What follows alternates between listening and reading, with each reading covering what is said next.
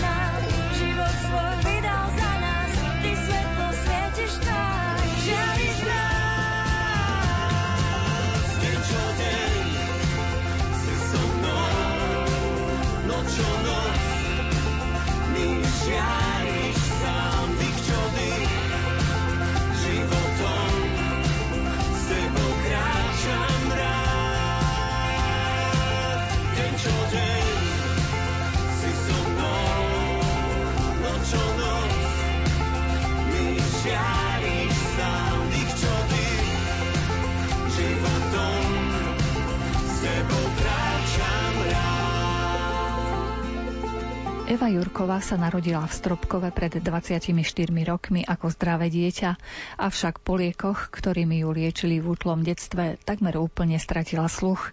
Pri komunikácii s inými ľuďmi dokáže spier odčítať, čo jej hovoria, niekedy používa aj načúvací prístroj. Napriek tomu, že je nepočujúca, z medzinárodných olimpiád prináša zo zápasov v stolnom tenise vzácne kovy, ba často súťaží aj so zdravými športovcami. Na klubovej úrovni pôsobí Eva Jurková v poslednom období v Poľsku. Je svetovou trojkou medzi nepočujúcimi stolnými tenistkami. Táto mladá slovenská športovkyňa je športovou osobnosťou mesta Košice v kategórii handicapovaný športovec za rok 2018. Sama nám priblížila, ako sa vlastne k stolnému tenisu dostala. Môj otec takedy hrával stolný tenis a stredná moja cetra hrávala ping-pong a ja som bola najmenšia, tak to pozerala, jak ľudka ide to a mne sa strašne to páčilo a možno asi 5 rokov som mala a vysoký stôl bol vyšší a to bolo najmenšia a som nevidela, tak môj vymyslel, zobral stoličku alebo lavičku, aby som mohla postaviť a zahrala som. No a potom tak sa prebiehalo, že oso našiel nejaký novinár Michalovce Andrej Zelinsky, tak ma priviedol, tak som išla do Michalovie, že ako to funguje, aj ľudku a mňa.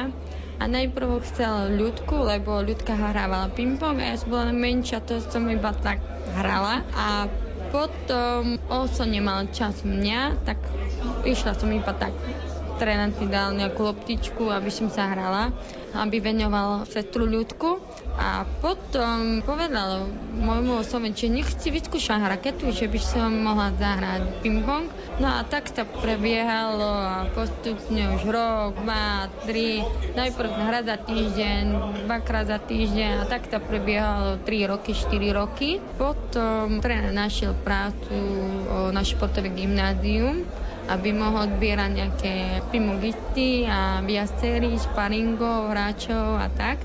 A tak už to bolo 8 rokov, už sa prešlo a už pred 5 rokmi som maturovala, takže ešte stále hrám a darí sa mi celkom. Poznám trénera od malička do teraz, takže ani nikoho som nemenila a proste ja som štátna.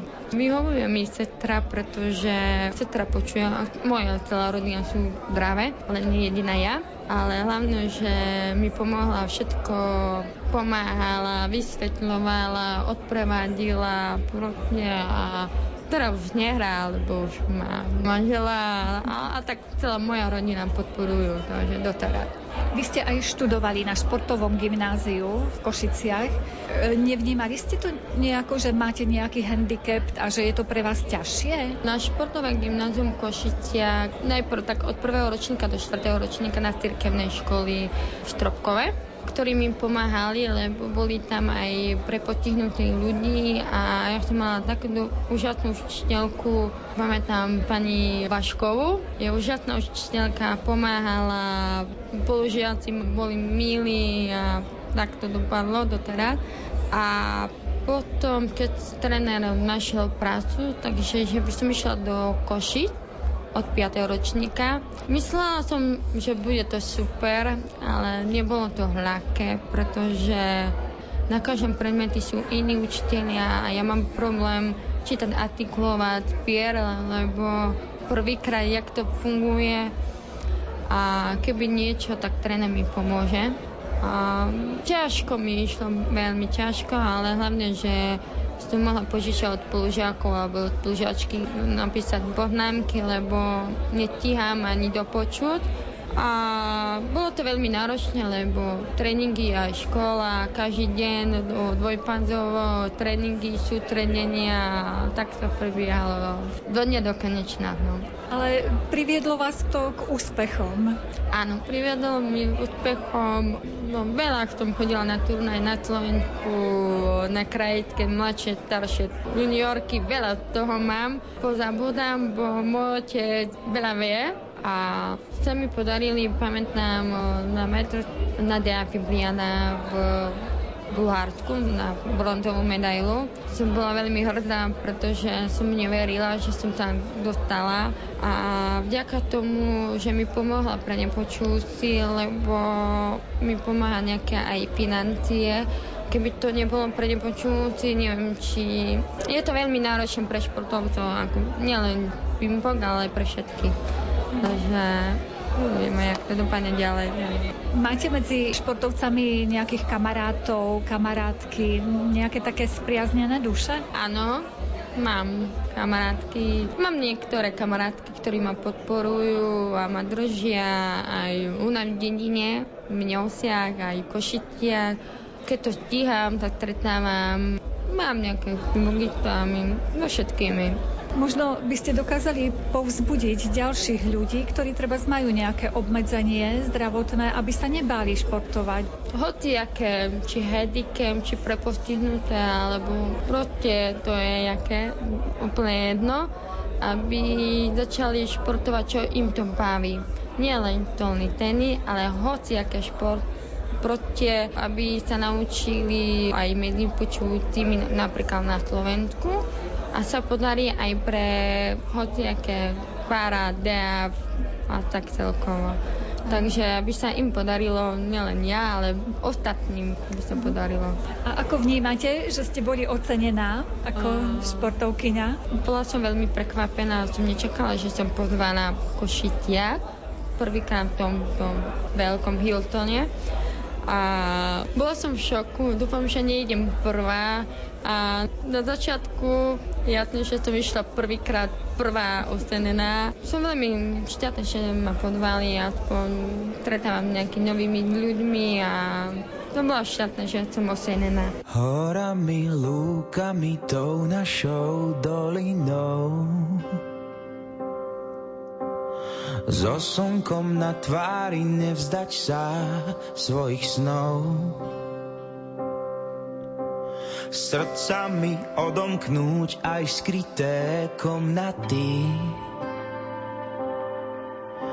A navzájom chytiť sa, keď sme už ustatí. Stačí spojiť síly, spolu sa svetom viesť nechať vietor vrážať do kolies. Len spojiť sily, nazrieť si do duší, tak zvládneme aj kopec najstrmší. Hoci si už školáci užívajú chvíle prázdnin, v nasledujúcom príspevku sa vrátime na evangelizačné podujatie, ktoré sa uskutočnilo na gymnáziu Pavla Petra Gojdiča v Prešove. V programe vtedy vystúpili mladí ľudia, ktorí svojim životným príbehom chceli povzbudiť svojich rovesníkov vo viere.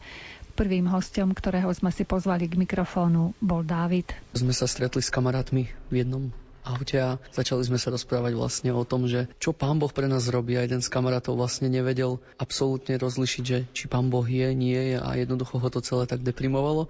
No na základe toho všetkého ja som mu stále tvrdil, že jednoznačne nemá mať pochybnosti, lebo Boh je. Potom sme sa začali taktiež rozprávať aj o tom, že každá jedna z našich mám mala rovnaké problémy, teda že nemali sme sa možno narodiť úplne zdraví a nakoniec to bolo veľmi silné v tom, že každý jeden z nás sa v tom našiel a každý každá jedna z mám sa modlila modlitbu za svojich synov a všetci sme dnes zdraví a chceme ďakovať Bohu za život a chváliť ho za to, aký je. Čiže vy ste sa viacerí chlapci stretli s rovnakým osudom. Áno, je to tak. Sú to vlastne už aj chlapci, ktorí patria k nám do spoločenstva, čiže veľmi sa tešíme, že môžeme ísť práve touto cestou, cestou, do ktorej nás pozýva samotný Boh. Čo ste chceli týmto svojim príbehom tým mladým ľuďom povedať? Aké posolstvo? Aby sa vlastne nehambili za to, že veria v Boha, že to, že žijú, nie je vôbec náhoda, ale je to naozaj požehnaný čas, ktorý Kristus dáva každý jeden deň na novo. Si uvedomiť tú Božiu prítomnosť. Keď mám dobré informácie, vy študujete za kňaza? Áno, áno, študujem na grecko-katolíckej teologickej fakulte tu na Prešove. Teším sa veľmi z toho. Táto túžba v srdci vznikla niekedy počas strednej školy, z ktorej sa veľmi teším a ďakujem za to Pánu Bohu, že ma takto formoval a pozval zatiaľ do služby samozrejme seminaristu, ale potom neskôr aj služby ukazovať ľuďom správny smer. A to môžeme robiť každý jeden deň bez ohľadu na to, kde sa nachádzame. Čiže z toho sa veľmi teším. So svojím životným svedectvom vystúpil pred mladými ľuďmi aj Lukáš Bužo z romskej kapely F6 to, že som dostal tému, ktorú som dostal, ma veľmi potešilo kvôli tomu, že som mohol hovoriť vlastne o tých všetkých veciach, ktoré žijem a zažívam a ktoré sú spojené s tou odvahou. A tak vôbec som nemal pripravenú nejakú katechézu alebo niečo také, ale iba svedčil o tom, čo žijem a chcel som hlavne pozbudiť tých mladých k tomu, lebo sám som si prešiel tými vecami a je to iné, keď vám niekto povie, že toto som zažil aj ja a takto som týmto prešiel, tak potom je to jednoduchšie. A čo ste im napríklad povedali? No napríklad hovoril Hovoril som o tom, ako som sa nevedel prijať kvôli tomu, ako vyzerám a čo Boh musel urobiť, aby sa to zmenilo a ako potom som si užíval tú slobodu z toho neseba prijatia a zároveň učil sa príjmať samého seba takého, aký som, ako vyzerám, ako sa správam, aké mám dary, talenty, ako viem reagovať na veci a všetko to spojené s tým. Čo urobil Boh preto, aby ste sa mali radi? Určite to bola taká záležitosť, ktorá sa vyplavovala v modlitbe v osobnej a kde som v takej intimite hovoril Bohu o týchto veciach a Boh je zaujímavý tým, že nič neprezradí, ale aj tým, že všetko chápe, lebo on si všetko zažil a to neprijatie alebo to také podceňovanie, ktoré prichádzalo mnohokrát na základe vonkajšieho plivu, tak Boh zažíval tiež a Ja som zažil mocne v modlitbe to, že keď som sa modlil v osobnej modlitbe, tak som väčšinou bol ticho vtedy a Boh pôsobil, vyplavoval tie zlé pocity z môjho vnútra a nahradzoval ich takou láskou svojou. Vieme, že vaša kapela F6 je aj takou gospelovou kapelou, že vlastne chváli Boha priebežne počas celého roka. Áno, tak my s kapelou vlastne nerobíme nič iné, iba evangelizujeme a robíme chvály No a hráme na rôznych e, ako keby podujatiach. Teraz tento rok pre rok 2019 sme sa rozhodli, že budeme viac slúžiť v našom spoločenstve domovskom, čiže hranie vonku a na školách bude trošku menej a chceme naozaj viac trošku slúžiť teraz našim ľuďom doma. Ale minulý rok sme mali také štyri oblasti, kde sme najviac hrali a to boli detské domovy, väznice, romské osady a školy doma? Kde myslíte konkrétne? Myslím tým e, Čičavu, Jastrabie, Vránov a okolie, ale tým, že sme vlastne v takom misionárskom týme, lebo tá služba Rómom na Slovensku z grecko-katolíckej strany bola povýšená na grecko-katolickú-rómskú misiu a my sa nachádzame vlastne v úzkej spolupráci s otcom Martinom Mekelom, ale aj s inými kňazmi, tak pôsobíme v troch okresoch. Vranovský okres, Ľubovianský okres a Bardejovský okres, kde vlastne máme svojich kňazov a my sme v takom regionálnom týme, ktorý vlastne pôsobí všetkých tých troch regiónoch a snažíme sa robiť aktivity, chvály a také duchovné akcie pre týchto ľudí. Beriete medzi seba ďalšie dobrovoľnícke ruky? Snažíme sa brať mladých, ale aj starších z našich centier, ktorí slúžia tiež touto službou, že hrajú, kantorujú, tak snažíme sa ich zobrať, aby mali pozbudenie z toho, čo robíme.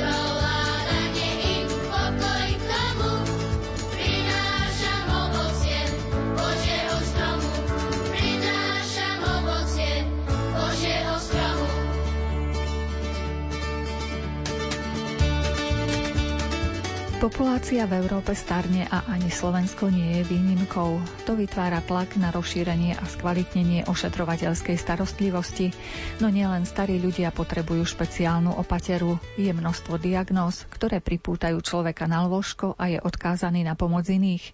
Veľa zaujímavých informácií o ošetrovateľstve na Slovensku sme sa dozvedeli od Zuzany Fabiánovej. Je generálnou manažérkou služieb v ošetrovateľskom centre a slnečnom dome v Humennom a sú súčasne pracuje v asociácii na ochranu práv pacientov. Zároveň je aj predsedníčkou pracovnej odbornej skupiny pre tvorbu ošetrovateľských štandardných postupov a práve pri tejto téme sme začali náš rozhovor. Myslím si, že teraz sme možno v takej najťažšej alebo krízovej situácii, lebo na jednej strane prišla tu požiadavka na kvalitu, na druhej strane na tom zdravotnícke zariadenia personálne nie sú veľmi dobré. Ale naša filozofia bola, keď sme pripravovali štandardy, na to sme sa uzniesli ako odborná pracovná skupina v spolupráci s ministerstvom zdravotníctva zdravotníctva, že nebudeme podliezať latku. Štandardy definujú minimálne požiadavky, aj keď si ich prečíta like, si povie, no čo z toho by akože sme mohli vyškrtnúť? No nič, vo všetko toto ten človek, o ktorého sa staráme v nemocnici, naozaj potrebuje.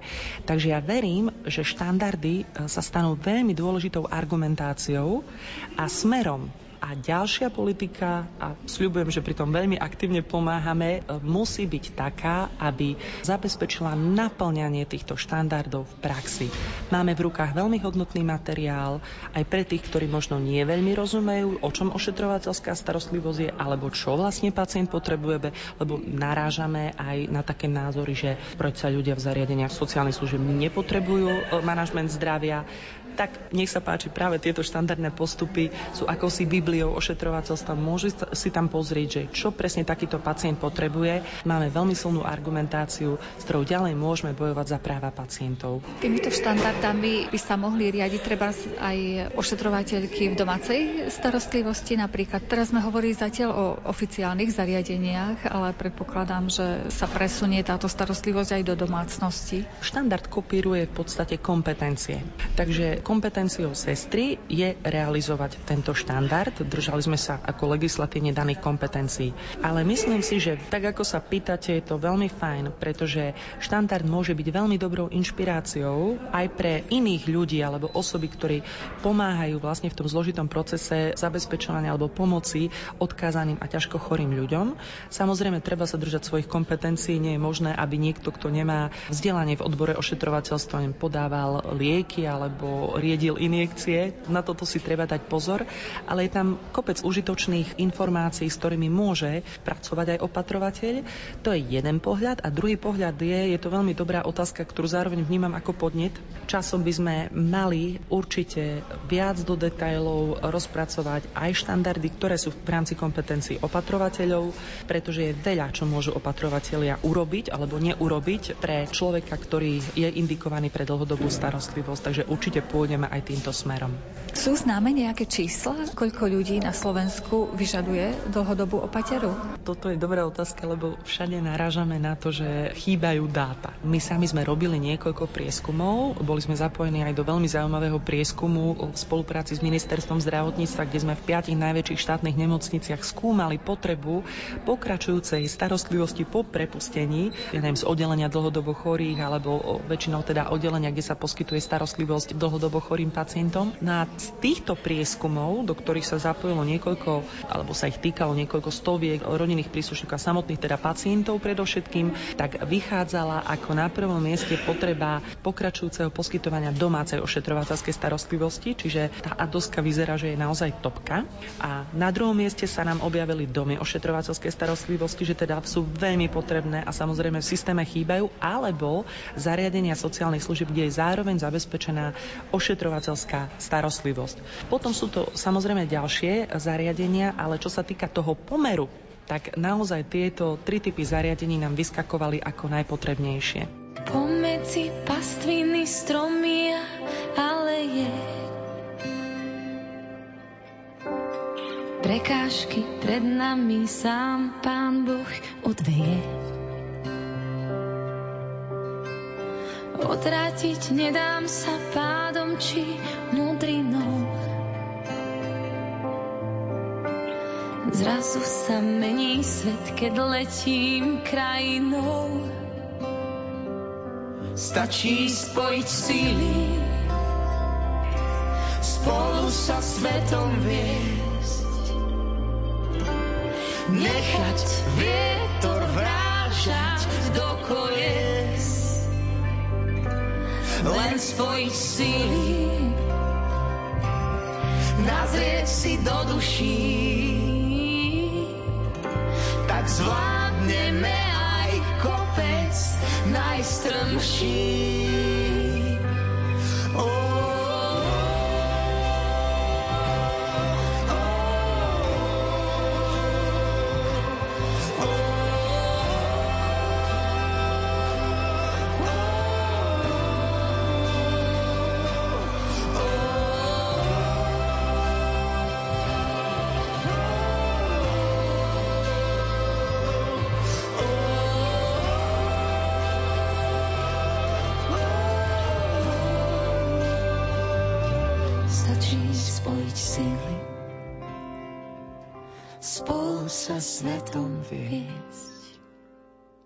Možno by sme mohli našim poslucháčom tie domy ošetrovateľskej starostlivosti priblížiť ich filozofiu. V zahraničí je dlhodobo rozvíjaná filozofia, že domy ošetrovateľskej starostlivosti, tzv. nursing homes, sú v podstate takým základným pilierom inštitucionálnej, e, teda ústavnej starostlivosti o vážne a dlhodobo chorých, teda dlhodobej starostlivosti. My sme otvorili náš dom ošetrovateľskej starostlivosti v roku 2005, teda je to už 14. rok, čo pracujeme v tomto prostredí. Je to zariadenie, ktorému šefuje sestra čo je samozrejme u nás ešte ako nepredstaviteľná možno trocha záležitosť. Máme na Slovensku len niečo cez 10 domov ošetrovateľskej starostlivosti, ale my roky jazdíme do zahraničia. Nie je to nič zvláštne, že v zariadení, ktoré má 9 poschodí, ktoré sa nazýva geriatrické centrum, sedí v riaditeľni sestra v uniforme, vedie ho veľmi kompetentne a samozrejme veľmi intenzívna je tam spolupráca aj s lekárom, inými špecialistami, ale ja stále tvrdím, domy ošetrovateľskej starostlivosti, to je oblasť a vôbec oblasť dlhodobo chorých je parketa sestier. Mal by sa im dať väčší priestor, pretože veľmi dobre rozumejú tejto problematike a práve tá komplexnosť, prevencia, ten aktívny akčný prístup, my sestry sme ženy, dívame sa na to ako v podstate ako matky, keď ošetrujú svoje dieťa svojím spôsobom dlhodobo chorie ako keby dieťaťom, ktoré potrebuje tú starostlivosť veľmi komplexnú a veľmi intenzívnu a s láskou, s veľkým citom. Takže práve tieto ošetrovateľské domy, ja sa veľmi teším, že v súčasnom návrhu zmien v zákone sú myšlienky, ktoré podporujú rozvoj domov ošetrovateľskej starostlivosti, umožňujú dlhší pobyt na lôžkach domov ošetrovateľskej starostlivosti, lebo je to poskytovateľ, ktorý skutočne vedľa agentúr domácej ošetrovateľskej starostlivosti hrá príjm. Ešte by som bola veľmi rada, ak by sa nám potom časom podarilo presadiť aj doplniť taký veľmi dôležitý aspekt starostlivosti do domov a to je sociálny aspekt starostlivosti. Pretože my, čo roky pracujeme v tejto oblasti skúmame očakávania pacientov, ale aj rodín, vidíme, že jednoducho bez prepojenia zdravotnej a sociálnej starostlivosti to nejde. Starý človek pripútaný na lôžko trpí, ak má byť na lôžku v bezpodnetnom prostredí viac ako niekoľko dní. On potrebuje aktivizáciu, komunikáciu, uspokojovanie duchovných potrieb, to je mimoriadne dôležité. A práve preto by som bola veľmi rada, ak by tieto naše semináre, stretnutia, budovanie stratégie postupne smerovali smerom k vytvoreniu takých poskytovateľov a domy ošetrovateľskej starostlivosti. Tento potenciál určite majú, ktoré dokážu zabezpečiť taký model starostlivosti, aký vážne a dlhodobo chorí pacienti potrebujú. Teda aj to ošetrovateľské, aj ten komplexný manažment zdravia, ale zároveň aj uspokojovanie duchovných potrieb, sociálnych potrieb, pretože jedno s druhým veľmi súvisí, navzájom sa ovplyvňuje. Môžem sa o človeka starať perfektne, excelentne ošetrovať rany, podávať stravu, ale ak podcením jeho potreby ako potreby človeka, ak podcením duchovné potreby, naraz sa mi zhoršuje príjem potravy. Doslova som bola veľakrát svetkom situácie, keď takýto človek prestal spolupracovať v rámci liečby a rozhodol sa umrieť. A aj umrel a nechcem byť svetkom takýchto situácií, lebo cítim spolu zodpovednosť, že sme my ako spoločnosť také niečo dopustili. Tie štandardy, tie sa dostanú aj do učebných osnov budúcich ošetrujúcich sestier? Áno, my sme to navrhovali, pretože súčasťou procesu štandardu bolo aj to, aby sme navrhli, čo si teda vyžaduje, aby ten štandard bol vlastne prijatý do praxe, úspešne implementovaný. Samozrejme, to súvisí aj so vzdelávacím procesom, čo už viem, už aktuálne sa tie štandardy prednášajú, však aj ja prednášam a ja participujem v rámci výuky v špecializačnom štúdiu pre sestry. Takže určite sme to navrhovali a nie je to síce úplne moja parketa, akým spôsobom budú implementované, ale to očakávania ten cieľ tam rozhodne je. Neviec taniera, čo patrí iným. Myslí na chudákov uprostred zimy. Dožič aj inému kus jeho šťastia a verše dobré sny sa ti raz vrátia. Neklam, že nemáš dosť, máš, čo ti stačí. To, čo máš navyše, musíš vždy strážiť. Pohľaď svet dlaňami, na to ich máme. A prilož dobrý liek vždy k ľudskej rane. Neober celý strom, neotráv studňu, aj keď si vysoko,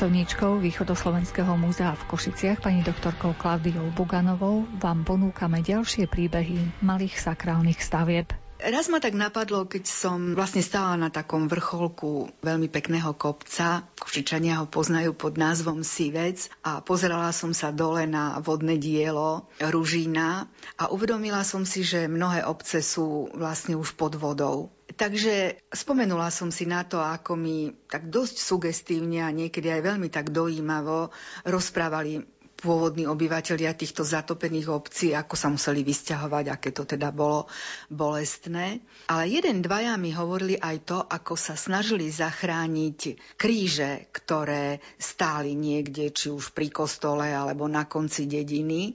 A jeden z nich mi to rozprával naozaj, už bol starý a rozprával mi to naozaj ešte stále s takým pohnutým hlasom pretože nemôžeme to znovu tak nejako podrobnejšie rozprávať, ale tie domy, ktoré mali byť v tom asanačnom pásme, tak im prišli tí ľudia ako keby pomôcť v úvodzovkách búrať vojaci. Tak to bola vtedy taká doba a taký rozkaz pre nich.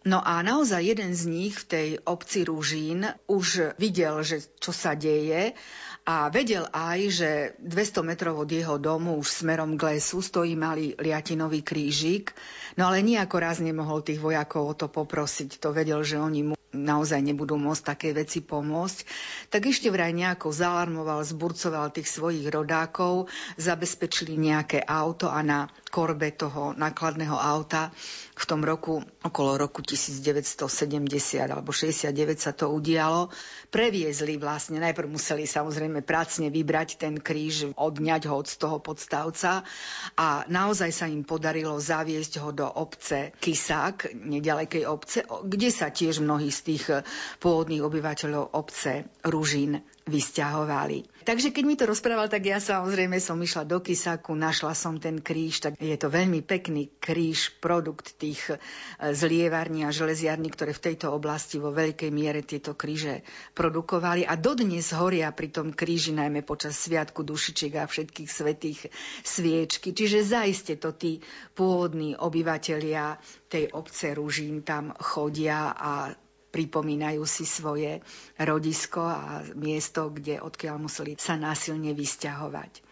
No ale Ružinská priehrada zatopila nielen obec Ružín, ale aj viaceré obce a jedna z takýchto obcí je ešte, alebo nebola, alebo nič sa z nej nezachovalo, teda okrem cintorína Košické hámre. No a obyvateľia tejto obce sa stretávajú a jedným z takýchto stretnutí alebo spomienkou na to bolo aj postavenie kríža na tom mieste, kde vraj kedysi stal kostol v Košických hámroch.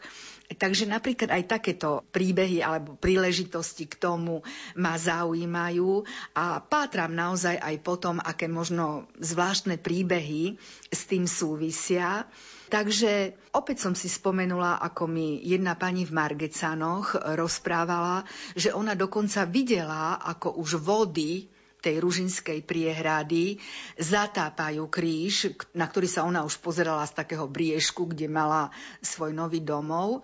To miesto sa volá na Vargovianky dvora, je to taký zaujímavý termín. No a ona čakala vraj na istého muža, o ktorom vedela, že práve on ten krížik postavil. No ale že čakala, čakala, ale naozaj už ten podstavec nebolo vidieť z vody. No ale muž vraj prišiel. No a potom mi rozprávala celý jeho životný príbeh, pretože to bol údajne človek, alebo boli to teda ľudia žijúci v Margecanoch, ktorým pán Boh vždy požehnal dieťa, ale nedožilo sa vysokého veku, vyššieho veku, teda ako detského. Údajne tie deti zomierali tomu manželskému páru, ale on aj napriek tomu postavil kríž na svojom pozemku alebo v blízkosti svojho domu a bol to práve on, ktorý vlastne prišiel ten kríž zachrániť. A ona mi hovorila, viete, možno, že to bol aj jeden jediný zo všetkých tých obyvateľov Margecian, ktorý už tu na tom mieste ani nechcel ostať, ktorý si chcel založiť už svoj život na novom mieste, ďaleko odtiaľ, ale kríž ešte chcel zachrániť, takže stojí naozaj na inom mieste dnes v chotarnej časti obce Jaklovce. Keď chádzam do tvojho chrámu a je v ňom ešte prítmie, Cítim tvoju blízkosť, Otče, viem, že si teraz pri mne.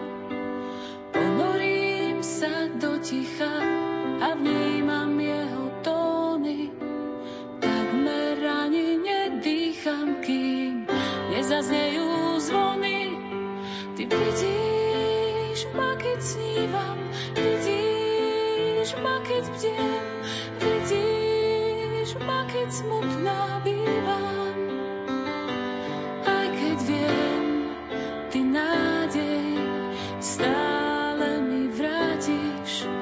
A bolesť rozplynie sa ako sen. Keď tóny piesne začnú znieť, tu orgán majestátny, mi v tvojom mene hovorí, tak choď a všetko zvládni. Preto nebojím sa, i keď mám ísť dolinou nočnou, veď viem, že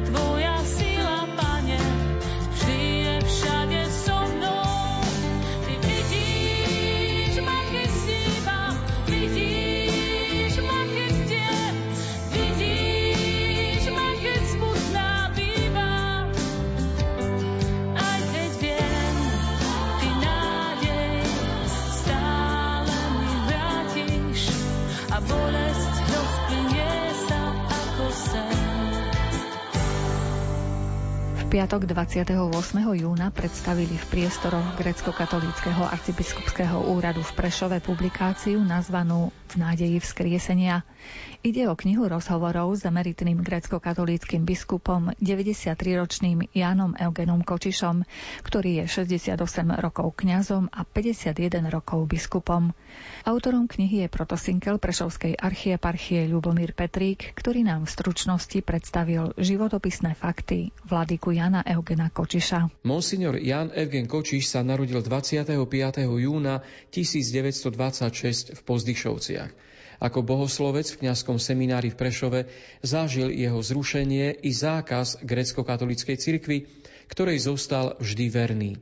Dostal povolávací rozkaz do PTP v Čechách. Večer 1. januára 1951 Posledný deň prvej dovolenky z PTP bol tajne na základe skoršieho súhlasu biskupa Pavla Petra Gojdiča vysvetený za kňaza v Rožňave biskupom Robertom Pobožným. Do civilu bol prepustený 31. decembra 1953. Zamestnal sa v pekárni vo Vranove nad Topľou. Pred uväznením sa skrýval na rôznych miestach od leta 1955 do februára 1958 sa mu podarilo ukrývať u dobrých ľudí, ale napríklad aj v kukuričnom poli či v stodole a kňazky poslúžiť mnohým veriacim.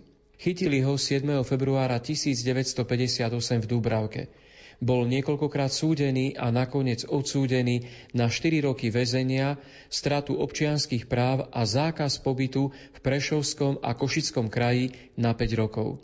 Po prepustení z väzenia na základe amnestie po dvoch rokoch nastúpil v roku 1960 do zamestnania v závode Plynostav v Pardubiciach, kde pracoval až do 30. apríla 1968. Bolo to ešte stále obdobie, keď grecko-katolická cirkev v bývalom Československu bola zakázaná. Vo voľných dňoch však cestoval na Slovensko, kde potajme vypomáhal v mnohých farnostiach, teda po domoch uveriacich grecko-katolíkov. 3. decembra 1967 ako 41-ročný neverejne prijal biskupské svetenie v Brne z rúk tajného biskupa Felixa Davídka. V roku 1968 bol tri mesiace máj, jún a júl osobným sekretárom internovaného biskupa Vasila Hopka v Oseku. Tak bol veľmi blízko pri obnove grecko-katolíckej cirkvi. Následne necelý rok pôsobil vo farnosti Klenov. Ďalších 21 rokov bol ceremoniárom a aktuárom na grecko-katolickom ordinariáte v Prešove. Ani po opakovaných žiadostiach nedostal štátny súhlas na vymenovanie za riaditeľa biskupskej kancelárie. Vypomáhal vo farnostiach celej Prešovskej eparchie, pretože kňazov bol nedostatok. V rokoch 1990 až 1993 bol správcom farnosti Ďurďoš. Po zriadení biskupského vikariátu v Prahe v roku 1993 sa stal jeho riaditeľom a v roku 1996 generálnym vikárom novozriadeného Pražského apoštolského exarchátu. 24. apríla 2004 ho pápež Ján Pavol II vymenoval za abrického titulárneho biskupa a pomocného biskupa Pražskom apoštolskom exarcháte. 15. mája 2004 prijal verejne v katedrále svätého Klementa v Prahe biskupské svetenie pre istotu sub conditione, teda s podmienkou, keďže prvá vysviacka bola neverejná v podzemnej cirkvi. Od roku 2006 je emeritným biskupom. V septembri 2010 sa vrátil na zaslúžený odpočinok do svojej pôvodnej prešovskej archieparchie a začal bývať v arcibiskupskej rezidencii. Od roku 2012 žije v dome svätého Kozmu a Damiana v Prešove. Nechajme na chvíľu spomínať aj vladiku Jána Eugena Kočiša. V našom zvukovom archíve sme našli jeho spomienky na detstvo. Mešťanka bola v Trbišebe, rásla sa vo Vojčiciach a potom zase po skončení Mešťanky, viete, takto by ma asi do štvrtej triedy nás neprijali, viete, len nižšie, tak potom, aby s čím, čím skoro skončil, pretože ja som posledný, chodil do školy, osady súdenci, nie, tak Viete, ako si čo najskôr, aby čím menšie vydávky. Otec sa tešil, že bude poľahčené, niekedy skončím školu a bol to teda veriaci. Obidvaja rodičia boli grecko-katolíci. Teraz sú stipendia, ale v tom čase stipendium bolo len na fakultách troch. Bratislava, Olomouc, Praha, ale na tých diecezálnych vysokých školách ešte bude platiť a gazdovskí synovia boli nemajetní, bo majetok bol na dedovi, neplatili a ja, viete, ten robotnícky, tak som platil. Hodinky som nemal celý, jak študent. Viem, že vy ste pôsobili ako učiteľ v Malej Trni. Už vtedy sa tam tí obyvateľia Malej Trne venovali vinohradníctvu a výrobe vína, že už to má tradíciu? Ešte Malá Trňa, kde ja som bol, tá ešte patrí do Tokajskej oblasti. Veľká už nie. To pravda, tam to je pivnice veľké, tie kde sa pivskovod sada. No tak to sedliak, teda okolo som býval, tak mal vlastne 35 hektolitov vína vlastného vína. Vy ste sa nakoniec predsa len rozhodli pre štúdium teológie. Mali ste nejaký vzor, alebo ako skrsla tá myšlienka, prečo ste sa dali na toto štúdium? Tak ako mladší, tak som na to myslel. Potom sa už, jak si už až pred Stužkovou sa mi to vynaral ten problém, tak som sa uspokojil takto, že pôjdem aspoň na rok, večera čo, nejaký plat dostanem, ošatím sa aspoň, viete, aby som nebol na trhu. Matka sa tešila, hola, že otcovi sa to nepáči, ale mne ani som, ne, aby som nešiel, nepovedal, nie, ani som mne. Prijal to tak ako tak chladnokrvne, ale zase len čisto z toho, viete, že už bol starší, no ja som bol mladší. Tak, tak, viete. Vy ste sa na to štúdium teológie dali práve v neveľmi ľahkých časoch. Teraz tu majú po treťom ročníku pastoračný rok v Osovci. Tedy toto ešte nebolo a ja som to mal. Lebo môj farár, viete, takto, ako, takto kus obde hovorí, hovorí, my sme išli z lavice do lavice a ty si už bol verejne a zrabkovo činný, tak viete, takže takto hodnotil. Takže vlastne som mal ten pastoračný, som nahliadol do zakulisia spoločnosti, takže a potom som ľutoval, že som rok stratil, ale získal aj, viete. Potom, keď som bol vysvetený neverejne, tak vlastne bol by som mal o rok teológie viacej, ale zase nemal by som skúsenosti. Takže čo som stratil, tak som získal.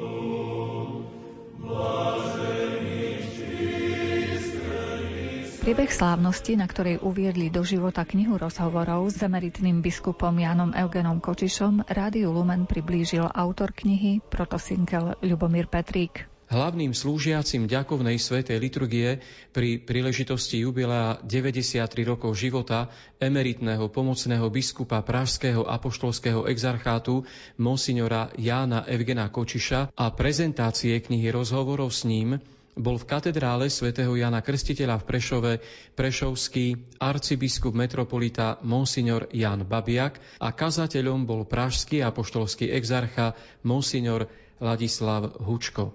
V kázni hovoril o grecko-katolíckej cirkvi, ktorá zažila prenasledovanie, že Boh s ňou má svoj plán. O vladikovi Jánovi Evgenovi Kočišovi povedal, že u ňoho bolo vždy zrejmé, že kládol dôraz na to, čo je podstatné – príliš nešpekuloval. Jeho smer bol vždy jasný.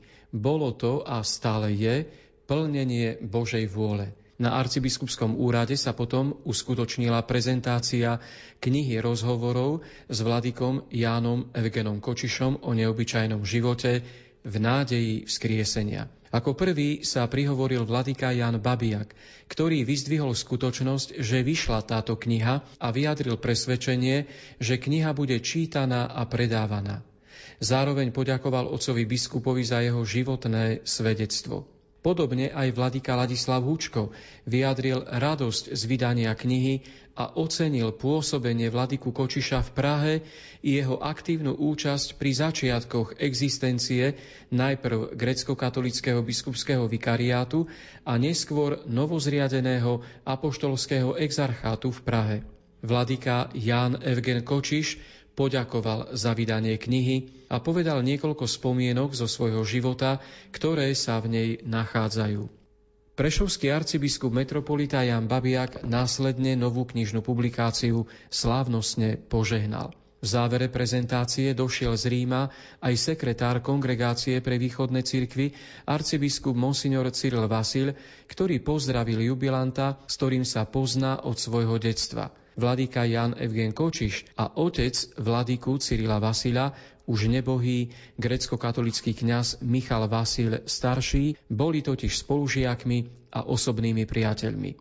Hrov na husle večer obohatil Daniel Dzurovčin mladší, a ľudovým spevom Renáta Onziková mladšia a Aneška Petríková s hudobným doprovodom Renáty Onzikovej staršej z detského folklórneho súboru Dubravienka. Opäť dajme priestor spomienkam vladyku Jana Eugena Kočiša. V tom roku 50. to už viete, boli verejné útoky na nás a tak, že sa už čakalo, že to, čo už bolo na Ukrajine a v Rumunsku, viete, že likvidácia východného obradu, že to aj tu, to sa už zamilo. Takže teda ordinár biskup Gojtič, tak ešte v februári vysvetil 5. ročník verejne. Ešte ešte na fari a už tá okolnosť, že keď vyšiel ten štátny zákon, to financovanie cirkvy, tak my sme tam už neboli uvedení. Takže tam sa i v tom zjavilo, že to čo sa chystá.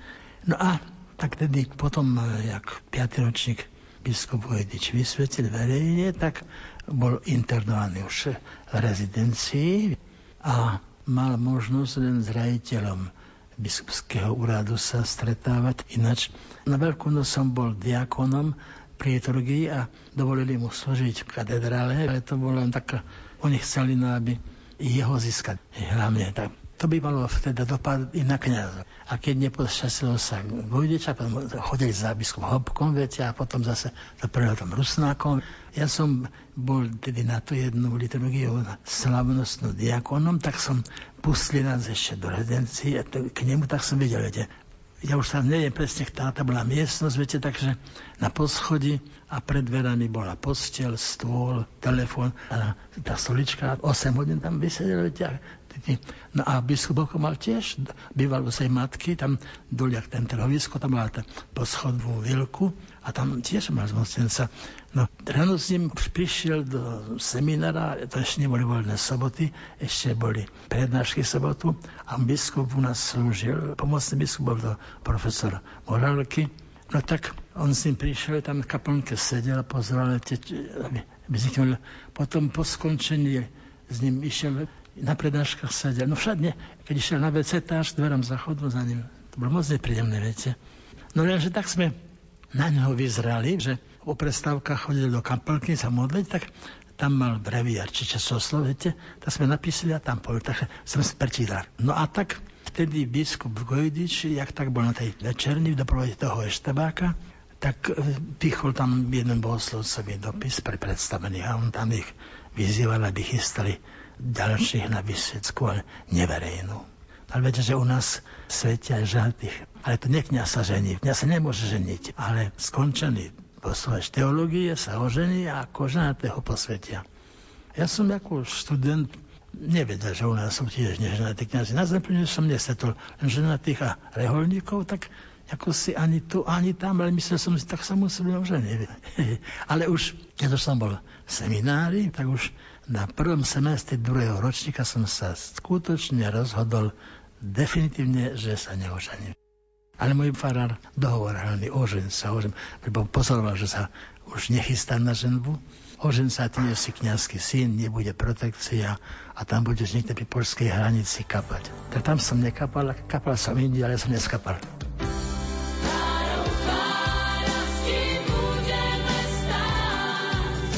Keď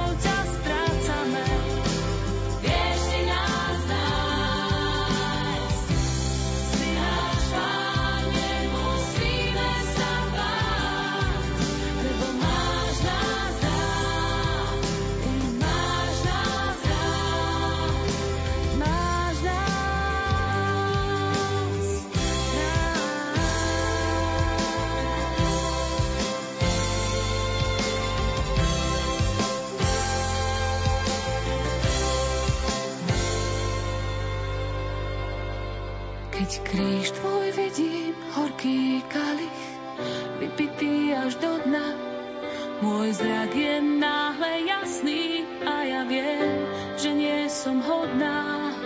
No tvoje slovo stačí, pane, a som si istá, že moja duša ozdravie a budem opäť čistá.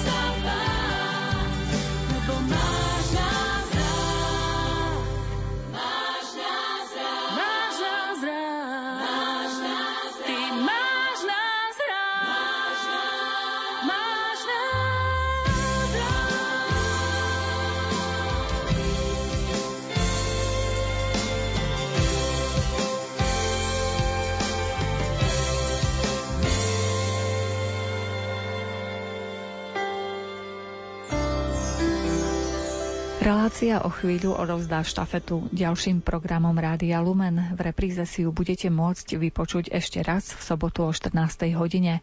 Pripravili ju Jakub Akurátny, Jaroslav Fabian a Mária Čigášová. Ďakujeme vám za pozornosť a želáme vám príjemný deň. O moje slnko, o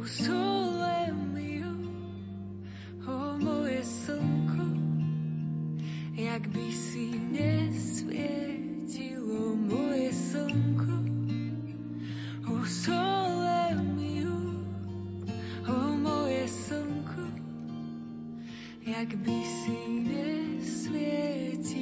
Moje slnko, o sole miu, o moje slnko, jak by si nesvietilo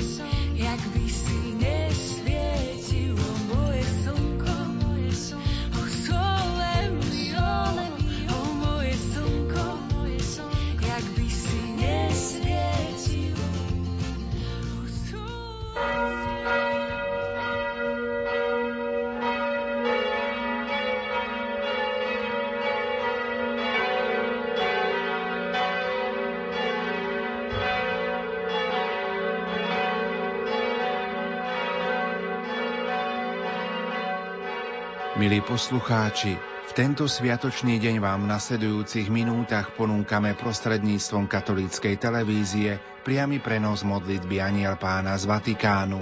Na Svetopeterskom námestí sa ju pomodlí pápež František spolu so zídenými veriacimi.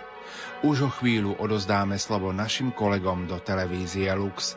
Zo štúdia Rádia Lumen vám prajeme ničím nerušené počúvanie.